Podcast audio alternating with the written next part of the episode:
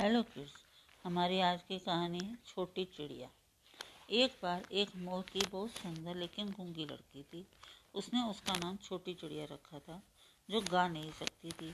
एक दिन राजकुमार बहुत बीमार हो गया। एक परी ने राजा को बताया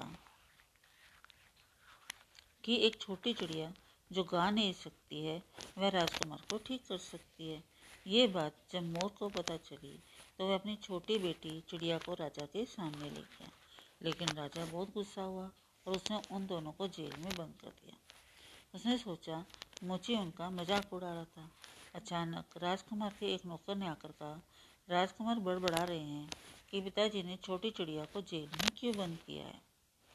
इतना सुनते ही राजा ने उस लड़की को जेल से बाहर निकाला और राजकुमार के कमरे में भेज दिया। कमरे में पहुँचते ही अचानक वह मधुर स्वर में गाने लगी। उसका गाना सुनते ही राजकुमार ठीक हो गया।